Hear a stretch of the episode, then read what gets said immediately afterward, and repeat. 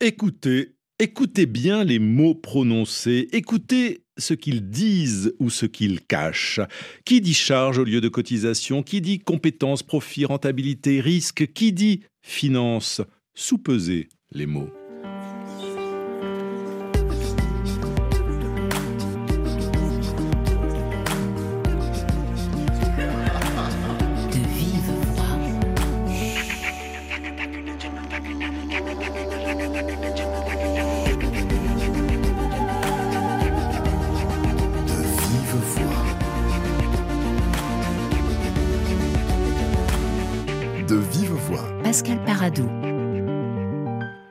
Aucun mot n'est neutre, tous font sens, mais à lire l'ouvrage de Nicolas Framont et Sélim Derkaoui, La guerre des mots, l'alerte est donnée, car la thèse de cet essai est que le capitalisme a fait une OPA sur le vocabulaire pour mieux imposer son pouvoir. Bonjour Sélim Derkaoui. Bonjour. Vous êtes auteur, journaliste indépendant, notamment pour Le Monde Diplomatique, et vous avez créé en 2018 un magazine web intitulé Frustration, qui est clairement militant. Votre ennemi est donc la finance. Comme disait un certain François Hollande. Entre autres. Alors, je dirais pas militant, parce que le journalisme militant, pour moi, c'est plutôt le journalisme de partis politiques. Donc, directement ciblé, ça peut être la presse de lutte ouvrière, du NPA, des Républicains. Moi, je dirais plutôt un journalisme engagé, mais qui s'assume comme engagé. Pour moi, tous les journalismes en France, ou dans le monde d'ailleurs, sont engagés. La question va être de qui s'assume comme tel, ou qui, justement, veut pas s'assumer comme engagé et plutôt faire passer ça pour du faussement neutre. Et c'est plutôt ça, moi, qui m'intéresse. Engagé à gauche. Plutôt, oui. Mais plutôt, carrément. Ouais, mais plutôt que de dire gauche, pareil, nous, on parle plutôt de lutte des classes. C'est-à-dire qu'on a un rapport qui nous intéresse plus, c'est le rapport de classe. C'est-à-dire entre les classes dominantes, la classe laborieuse, au niveau du salaire, au niveau des moyens de production. Ça va être vraiment plutôt marxiste, alors. Oui, parce que vous interrogez ce qu'est la gauche. Qu'est-ce que c'est la gauche aujourd'hui, en 2024, en France? Et là, vous avez parlé... Grave question, oui. Et grande question. Exactement, et là, vous avez parlé de François Hollande, et effectivement, quand on pense à gauche, on pense à François Hollande. On pense à cette personne qui a dit « notre ennemi est la finance », et qui finalement a fait le CICE, qui finalement avait Emmanuel Macron comme ministre de l'économie, l'ultralibéral. Du coup, nous, on se disait, le terme de gauche, il est quasiment galvaudé, en fait, aujourd'hui. Donc, vaut mieux le penser différemment. Est-ce qu'il y a aussi des gens qui se disent de gauche alors qu'ils appartiennent aux classes dominantes? Ils appartiennent à la bourgeoisie, ils ont des moyens, des considérations et surtout un vote qui s'exprime en termes de classe sociale. C'est ce qu'on voit à l'Assemblée nationale, par ailleurs, aussi, avec les députés macronistes. Ils appartiennent tous à la même classe sociale et, par conséquent, leurs lois qu'ils votent, leurs préoccupations, leurs intérêts sont dictés par leur classe sociale plus que par des étiquettes politiques. En tout cas, votre analyse, Sélim Derkaoui, analyse que vous partagez avec Nicolas Framont, qui est plutôt sociologue, c'est de dire que le choix du vocabulaire est profondément idéologique, même quand les locuteurs prétendent parler sans filtre idéologique. Oui, alors ça c'est vraiment l'arme principale, c'est de se dire que finalement on est neutre, qu'on n'est pas dans l'idéologie. Finalement, il y avait déjà George Orwell qui parlait de la novlangue à l'époque, c'est-à-dire de tous ces termes, ces expressions qui finalement ne veulent rien dire et participent à un ordre dominant favorable aux personnes qui détiennent les médias, qui détiennent la parole publique, la légitimité de la parole aussi, à qui on va tendre le micro régulièrement. Donc ça va être plutôt des membres des CSP+, ou des classes dominantes. Donc finalement, ces mots-là, ils vont être forcément idéologiques parce qu'on va les choisir en fonction de d'où on parle, d'où on vient. Quand par exemple on va utiliser l'expression réforme pour parler de la réforme des retraites, le terme de réforme a une connotation très positive, c'est-à-dire qu'on va réformer le pays, on va le faire avancer. On pourrait parler de régression sociale par exemple, le fait d'allonger l'âge légal de départ à la retraite. Donc tout ça, c'est des choix qui sont très conscients, qui sont très conscients et qui disent beaucoup de celles et ceux qui les utilisent. Alors je prenais l'exemple de charge et de cotisation, qui est aussi un de vos exemples. Pourquoi c'est si lumineux, charge et cotisation? Parce que de fait, c'est la même chose, il faut payer. Il faut payer, sauf que la cotisation, ça implique davantage l'esprit collectif, le fait qu'on va tous se cotiser à des parts proportionnelles aux revenus, etc. Le côté charge, il y a un côté, encore une fois, très péjoratif, qu'on va faire payer, une expression qui est très favorable aux entreprises, aux chefs d'entreprise, et pas du tout dans le terme collectif, au niveau des salariés et du collectivisme, quelque part. Donc quand je dis « il faut payer », ça c'est un lieu commun qu'on entend dans les cafés, dans la rue, dans le métro, partout. Est-ce que cela veut dire que je suis victime d'une pensée libérale ? On peut l'être inconsciemment ou consciemment. En fait, si vous voulez, moi je suis journaliste de formation et même de profession aujourd'hui. Quand j'étais en école de journaliste, ce qui m'intéressait le plus, c'était de travailler les mots. Je me disais, on ne peut pas être déjà nous-mêmes journalistes, comme vous et moi, sans s'interroger sur le sens des mots, sur les c'est d'ailleurs l'objet de votre émission, sur les concepts... parce que c'est la base du journalisme. Et c'est la base du journalisme, effectivement. Mais moi, j'étais assez surpris que dans les écoles, on ne parlait pas du tout de ça, finalement. Alors, c'était exactement, comme vous dites, la base de tout, de toutes les expressions qu'on va utiliser, qui vont être finalement des expressions qui sont utilisées par le pouvoir politique, bien souvent. Finalement, on va se faire le relais inconsciemment d'expressions du quotidien qui sont utilisées par les pouvoirs en place. Donc, je parlais de réforme, vous parlez de charges sociales, mais on peut aller plus loin, on peut parler de résilience aussi. C'est un terme qui est vachement à la mode. Macron l'utilise très régulièrement. La résilience, l'idéologie qu'il y a derrière, c'est finalement, on peut s'en sortir par nous-mêmes. Quand on veut, on peut. Donc, c'est l'idéologie de la méritocratie, tous ces mythes-là. Alors que, bon, on sait très bien comment ça se passe en général quand on se fait licencier, quand finalement on souffre au travail. Les chiffres de la DARES, du ministère du Travail, sont très alarmants sur ce sujet-là.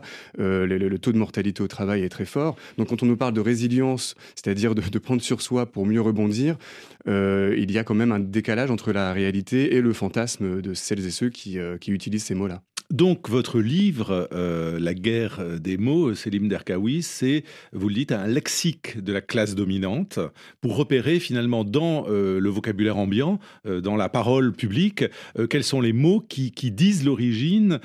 Pourquoi ? Pour une prise de conscience ? Pour ne pas être dupe des éléments de langage ? Oui, après, je pense qu'en fait, ce qu'on a observé avec Nicolas, c'est que nous, quand on a fait ce livre-là, c'était un outil en plus. C'est-à-dire, on a conscience que les gens, en général, ils ont cet instinct-là de savoir qu'il y a quelque chose qui ne va pas au niveau des expressions. C'est marrant, j'en parlais récemment avec mon père, où il me disait, c'est marrant, maintenant, c'est vrai que je vois encore plus ces mots-là qui nous trahissent, qui sont quand même très problématiques idéologiquement et qui se font passer pour neutres. C'est comme dans le film Matrix, vous savez, à un moment, ils prennent soit la pilule rouge, soit la pilule bleue. Et il y a une pilule qui fait en sorte qu'on voit le monde différemment, avec d'autres lunettes. Mais finalement, ils avaient quand même ce sentiment-là qu'il y avait quelque chose qui va pas et que nous, en fait, avec ce livre-là, on donne des clés supplémentaires.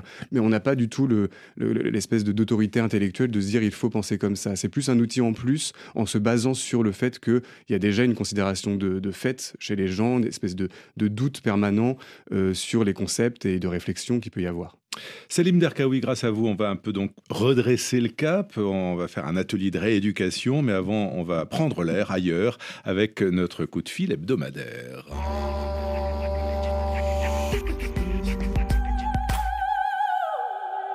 Ailleurs, au Bénin, à Ouidah, capitale du Vaudou, avec Eksil Agbo, bonjour. Bonjour, et bonjour à tous et bonjour à toute la radio. Vous êtes délégué général de la Foire du Livre qui va se dérouler pendant 3 jours et c'est la 3e édition. Donc cela veut dire qu'il y a un public, mais quel public ? Il y a bel et bien un public, il y a un public de connaisseurs de livres, de connaisseurs d'histoire, de connaisseurs de patrimoine, mais il y a également un public de jeunes, de scolaires, d'étudiants. Nous avons initié cette foire pour rendre le livre d'histoire, le livre écrit sur le patrimoine d'Afrique, un peu plus proche des jeunes, de la jeune génération, des étudiants, des lycéens, des collégiens. Et donc ce public, depuis 3 ans, nous essayons de le construire. Au-delà de ces jeunes, nous avons les enseignants-chercheurs, nous avons les éditeurs, les libraires qui s'intéressent aux ouvrages créés et qui ont une portée sur le vaudou, le patrimoine culturel africain ou l'histoire des afro-descendants. Alors, je dis foire du livre, mais le nom exact, en effet, c'est Foire internationale du livre d'histoire et des patrimoines d'Afrique. Et il faut dire que Ouidah est une ville importante dans l'histoire africaine. C'est une des villes où se pratiquait le commerce des esclaves qui partaient vers le Brésil ou vers les Antilles. Oui, il faut dire que le nom exact, c'est Foire internationale du livre d'histoire, des patrimoines d'Afrique et des afro-descendants. Parce que nous avons une diaspora africaine qui aujourd'hui nourrit l'envie de se reconnecter avec l'histoire d'Afrique. Et donc nous créons cet événement pour faire un pont entre leur envie et ce que nous aussi, de côté du continent, nous voulons.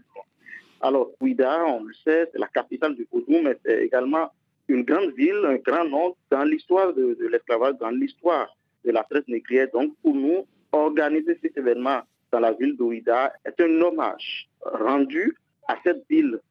Alors, il est beaucoup question d'histoire, de patrimoine avec cette foire, mais il y a aussi du théâtre, des ateliers contes, un concours de slam ou un atelier d'initiation à la lecture ou à l'écriture en langue fon. Est-ce qu'il y a de l'édition en fon où l'essentiel des livres s'écrivent en français? Non, il y a des ouvrages qui sont de plus en plus écrits dans les langues nationales aussi au Bénin, pas seulement en fon. Nous avons des ouvrages écrits en Yoruba. Et nous travaillons dans ce sens pour que même des ouvrages qui ont été déjà publiés en français puissent être traduits dans les langues nationales parce que nous avons un public qui aujourd'hui s'intéresse à la lecture, à l'écriture des langues nationales. Et donc c'est important aussi pour que le public, les jeunes puissent s'approprier à la fois cette littérature et cette histoire. Oui. Nous, aux éditions Bénin-Livre, nous travaillons dans ce sens. Nous avons deux auteurs que nous avons publiés au cours de cette année, c'est des recueils de contes entièrement rédigés en langue fon. Donc nous préparons, c'est vrai que ce n'est pas encore ce qu'il faut, parce que la langue française est une langue qui couvre tout le pays, donc nous sommes en train d'aller progressivement. Merci beaucoup, Eksil Agbo, la Foire internationale du livre d'histoire des patrimoines d'Afrique et des Afro-descendants se déroule jusqu'au 10 janvier, qui est la date de la fête du Vaudou à Ouidah. Merci beaucoup et bonne fête. Une balise à fleurs, mais pas si cool que ça. Champion des grosses bavures, aucun trucage. C'est pas les cours de catch, j'y joue les hippies. Mais c'est un flic, aime pas les étrangers. C'est typique, week-end en famille, ça joue les mecs branchés. Une mallette noire, imagine un 4 sup. Nouveau dans sa boîte et dans son crâne, déjà plein de cassures. Sa vie c'est son travail c'est sa vie. Sinon y a un grand vide, licenciement et sa famille chavire. Sac militaire, profil de victime, c'est que du vent. Rien qui s'invente, un passé de viking. Il rêve de schlass, de flingue et bien plus encore. C'est juste un lâche, refusé par l'armée car il est nul en sport. Valise de haute couture, il touche le RSA, tout part dans les sapes. Il veut faire propre là où même l'air est sale. Au niveau du taf, que des airballs. Vouloir ressembler aux riches, au final ça lui donne l'air pauvre. Je le reconnais, à la valise, sont pas très nets. J'analyse, montre-moi tes bagages, je te dirai qui tu es. Tes bagages, je te dirai qui tu es. Je les reconnais, à la valise, sont pas très nets. J'analyse, montre-moi tes bagages, je te dirai qui tu es. Tes bagages, je te dirai qui tu es. Une valise usée, putain de millionnaire, un qui met des douilles mais dans la foule a l'air d'un type honnête, cultivé, écolo, excentrique, tout pour plaire, mais je me méfie de ceux qui jouent les gentils. Un sac plein d'écussons, il aime les groupes de rock, l'impression d'être solo quand ses potos parlent de la coupe d'Europe. On le traite de zombie, c'est la bête noire dans toute la commune. Il regrette un passé, une époque qu'il a pas connue. Ils mourront tous, leur trajet je les connais bien, je sais ce qu'il y a dans les valises de ces comédiens. Voyageurs, avec ou sans bifton, monde hypocrite, leurs bagages en disent long. Je les reconnais, à la valise, sont pas très nets. J'analyse, montre-moi tes bagages, je te dirai qui tu es. Tes bagages, je te dirai qui tu es. Je les reconnais, à la valise, sont pas très nets. J'analyse, montre-moi tes bagages, je te dirai qui tu es. Tes bagages, je te dirai qui tu es. Valise, Hugo TCR sur RFI, un jeune rappeur français qui vient de sortir son premier album, Jeudi, c'est le titre de l'album. Sélim Derkaoui, vous qui publiez La guerre des mots, avec l'idée que le discours politique, économique, médiatique, culturel est marqué du sceau du libéralisme, est-ce que le rap résiste ou pas à cette emprise ? Bah, le rap, ça dépend. Historiquement, il résiste à cette emprise-là. Moi, en plus, j'ai écrit un livre, Rendre les coups, sur la boxe, et notamment les liens entre boxe et rap, la punchline, toute cette culture urbaine-là, du verbe haut, de la contradiction, de parler de son quotidien. Donc forcément, son quotidien est en contradiction avec le libéralisme et le capitalisme. C'est-à-dire, ça peut être parler de violence policière, de parler de tout ça. Donc le rap, historiquement, il l'est en contradiction. Après, il peut y avoir aussi un rap un peu plus libéral, avec des textes un peu plus libéraux, en mode ascension sociale par l'argent, par le sport, par tout ça. Et ça, pareil, ça dit plutôt des quartiers populaires et de la classe laborieuse, finalement, qui aura un discours très critique par rapport à ce qu'elle vit, ou, et du coup, c'est pas forcément en contradiction, peut avoir des aspérités aussi à se dire, bah, moi aussi, je peux me faire plus d'argent, moi aussi, je peux réussir ma vie, mais dans le cadre donné, déterminé par la bourgeoisie qui domine aujourd'hui en France. Alors, parlez-vous le bourgeois, c'est l'une des interpellations de votre livre, mais c'est quoi la bourgeoisie ? C'est quoi le bourgeois ? Alors, la bourgeoisie, du coup, c'est celle qui détient les capitaux économiques et sociaux, c'est celle qui fait travailler les autres et qui aussi gagne de l'argent, je veux dire assez concrètement, en louant par exemple plusieurs logements, donc qui fait fructifier de l'argent sans avoir besoin elle-même de travailler. C'est ce qu'on appelle la bourgeoisie. Quand nous, on parle aussi de classe dominante avec un S, c'est qu'on parle à la fois de la bourgeoisie, mais aussi on parle de ce qu'on appelle la sous-bourgeoisie. Donc souvent, c'est ce qui est un peu assimilé au CSP+, c'est-à-dire à une classe intermédiaire. On dit sous-bourgeois parce que comme petite bourgeoisie, finalement, on préfère dire sous sur le côté qu'elle veut aspirer à faire partie de la bourgeoisie. C'est des classes intermédiaires qui sont des RH, qui sont cadres d'entreprise, etc., qui font un peu ce relais-là, si vous voulez.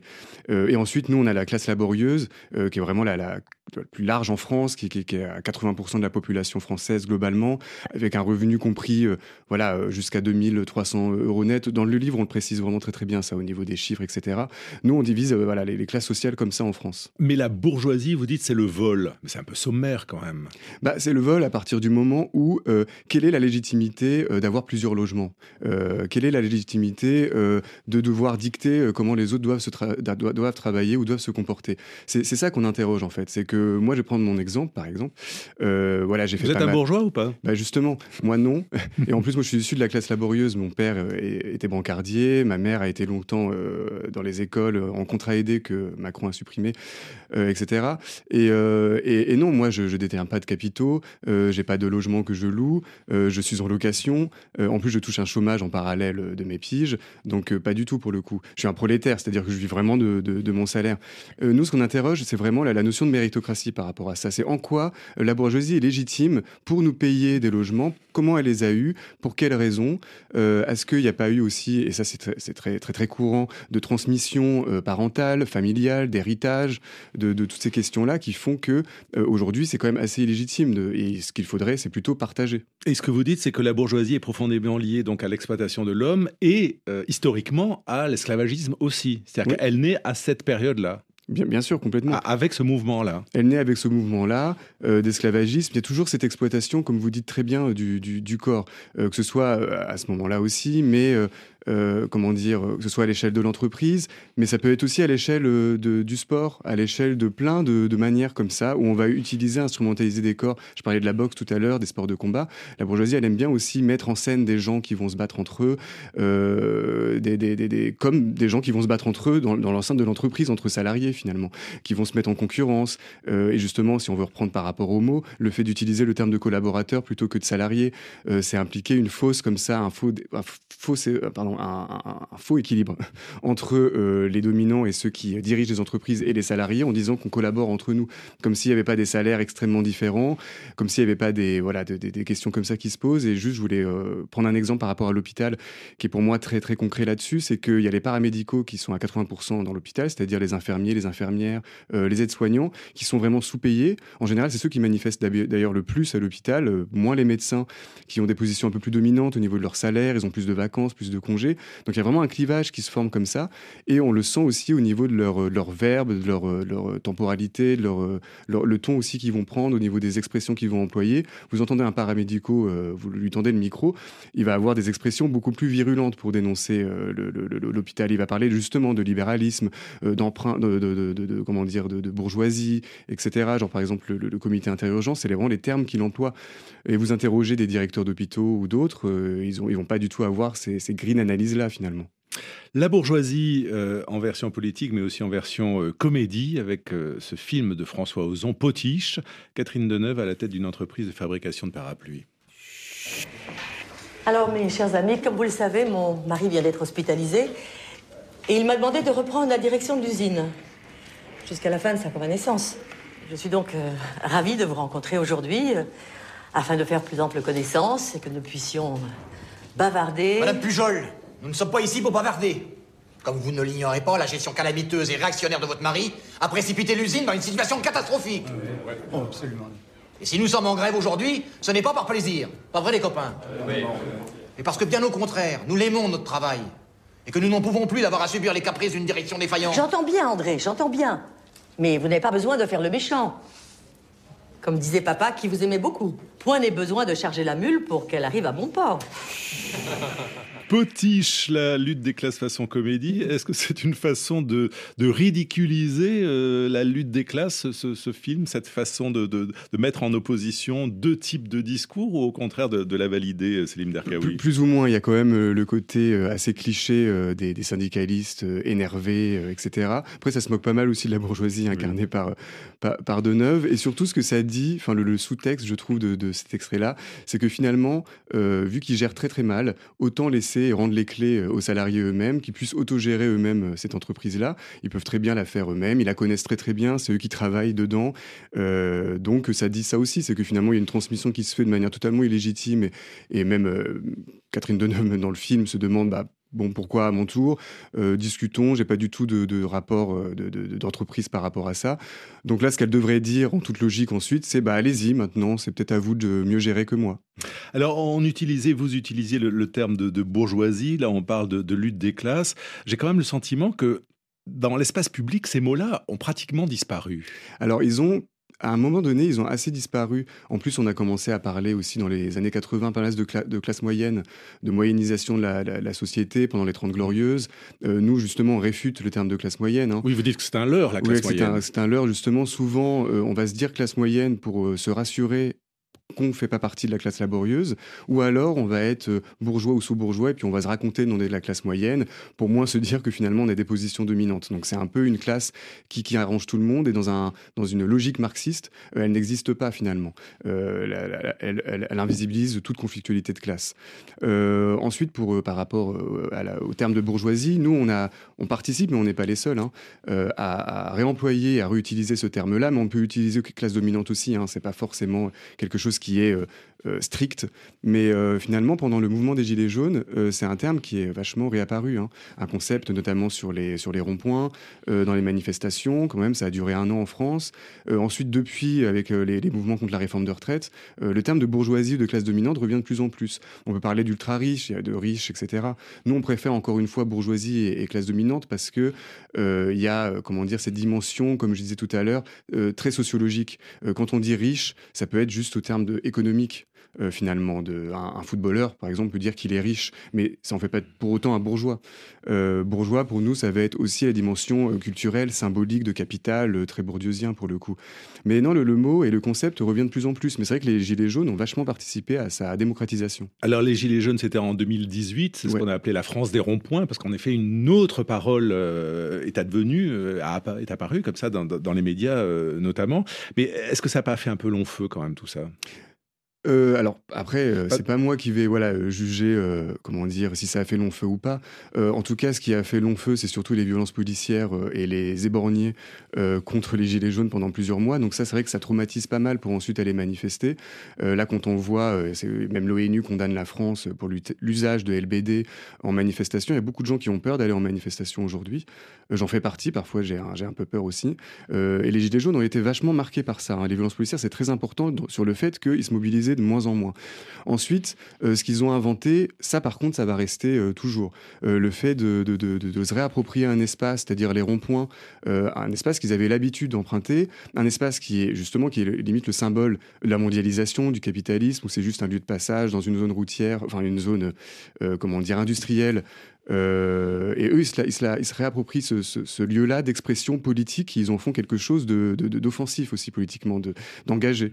Et ensuite, tout ce qui s'ensuit, c'est-à-dire les revendications contre la suppression de l'ISF, favorable au RIC aussi, au référendum d'initiative citoyenne. Toutes ces revendications-là sont restées encore. Oui, mais ça, c'est un programme politique. D'une certaine façon, ce sont des revendications. Ça ne change rien au discours ambiant que l'on peut entendre dans les médias, dans la classe politique, à la télévision. Hors même des journaux télé que vous dites être tous uniformes. Finalement, le taux de défiance contre les médias, il est toujours très élevé. Les chiffres sont quand même toujours très élevés.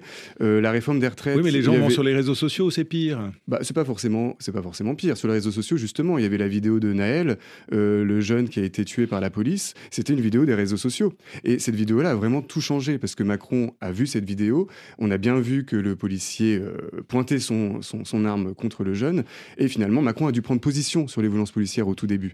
Et c'était assez rare. Et ça, c'est grâce à les vidéos et c'est grâce aux réseaux sociaux. Donc, il y a des grandes vertus des réseaux sociaux. Je trouve ça très facile de condamner l'usage et notamment les vidéos qui circulent, en sachant que ça peut être aussi un outil de contre-pouvoir très important. Je parlais de la police, mais ça peut être aussi par rapport à des personnes qu'on entend peu, des syndicats, etc., qui ont soit un temps de parole réduit à 1 minute sur des plateaux télé, j'en ai fait l'expérience à BFM par ailleurs, où c'est très difficile d'exprimer des avis assez divergents et contradictoires, et qui l'ont sur un espace qui s'appelle les réseaux sociaux, qui peuvent développer entre aides, partager des blogs, des articles, des sites indépendants. Donc il y a une grande vertu des réseaux sociaux comme un lieu de contre-pouvoir. Alors on évoquait tout à l'heure les Gilets jaunes, Sélim Derkaoui. 2 ans auparavant, un film avait fait sensation. Alors c'est pas un film de fiction, c'est un film documentaire de François Ruffin, Merci Patron, Ruffin qui est aujourd'hui député. Merci Patron, c'est un documentaire qui suit un couple d'ouvriers licenciés de leur usine à Valenciennes, car celle-ci est délocalisée en Pologne. Et le patron, c'est Bernard Arnault, qui est devenu l'an dernier l'homme le plus riche du monde. Vous avez quand même supprimé combien, 8000 emplois? Mm-hmm. Comment a-t-il été possible de faire cela sans créer des problèmes énormes? Je crois que les partenaires sociaux de cette entreprise, et c'est une des raisons pour laquelle on a pu la ramener à la rentabilité, avaient compris sur le fond, et ça aussi c'est un des grands changements intervenus depuis le début de la décennie, avaient compris que une entreprise devait gagner de l'argent. Dans l'évangile, il y a « tu ne peux pas servir Dieu et l'argent ». Donc voilà, ou tu sers tes frères ou tu sers le fric. Moi, j'ai choisi mon camp, j'essaie de choisir mon camp.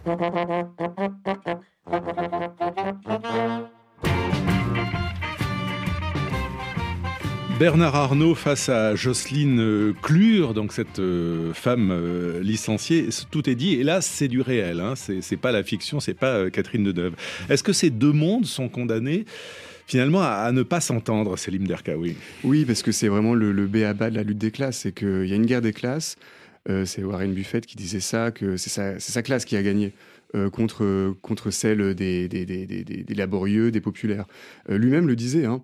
Donc c'est intéressant de voir que cette guerre, elle a toujours lieu. Après, ça dépend de ce que eux, ils veulent en faire, c'est-à-dire les classes dominantes, c'est-à-dire Bernard Arnault. Pour l'instant, ils ont des positions ultra privilégiées qui, pour rien au monde, ils ne changeraient ça. Donc par conséquent, vu que pour rien au monde, ils ne changeraient ça, c'est plutôt à nous de le changer, finalement. Donc ça peut être par des documentaires comme celui de Ruffin, qui à l'époque avait vraiment fait sensation, il avait aussi pas mal bougé les lignes. Enfin, je sais qu'il y avait Nuit debout qui avait été lancé par la suite avec ses défauts, etc. Mais quand même, les Gilets jaunes aussi, le fait qu'il y avait 70% de la population française contre la réforme des retraites cette année, tout ça, ça nourrit et ça crée cette espèce de conflictualité de classe-là qui a toujours été présente. Mais est-ce que cette guerre, de votre point de vue, elle n'est pas déjà un peu perdue? Parce que vous dites vous-même hein, que votre livre est le récit désenchanté du réel. Ah oui, complètement. Mais c'est à la fois à nous le réenchanter. Et c'est aussi, moi quand je parlais justement des ronds-points et des gilets jaunes, je prenais vraiment l'exemple des ronds-points, c'est un réenchantement du monde les ronds-points, c'est vraiment moi je me souviens, c'était un espace de fête aussi, de lieu politique, de discussion qui était impossible ailleurs, donc finalement il y a déjà de l'enchantement dans les manifestations quand on y va, malgré la répression policière et cette peur-là, il y a de plus en plus de musique aussi, moi j'ai des connaissances qui mixent, qui essaient de faire un lieu de fête et en même temps de contestation politique. Parce qu'effectivement, c'est une lutte de chaque instant, ça peut être très démoralisant, très décourageant.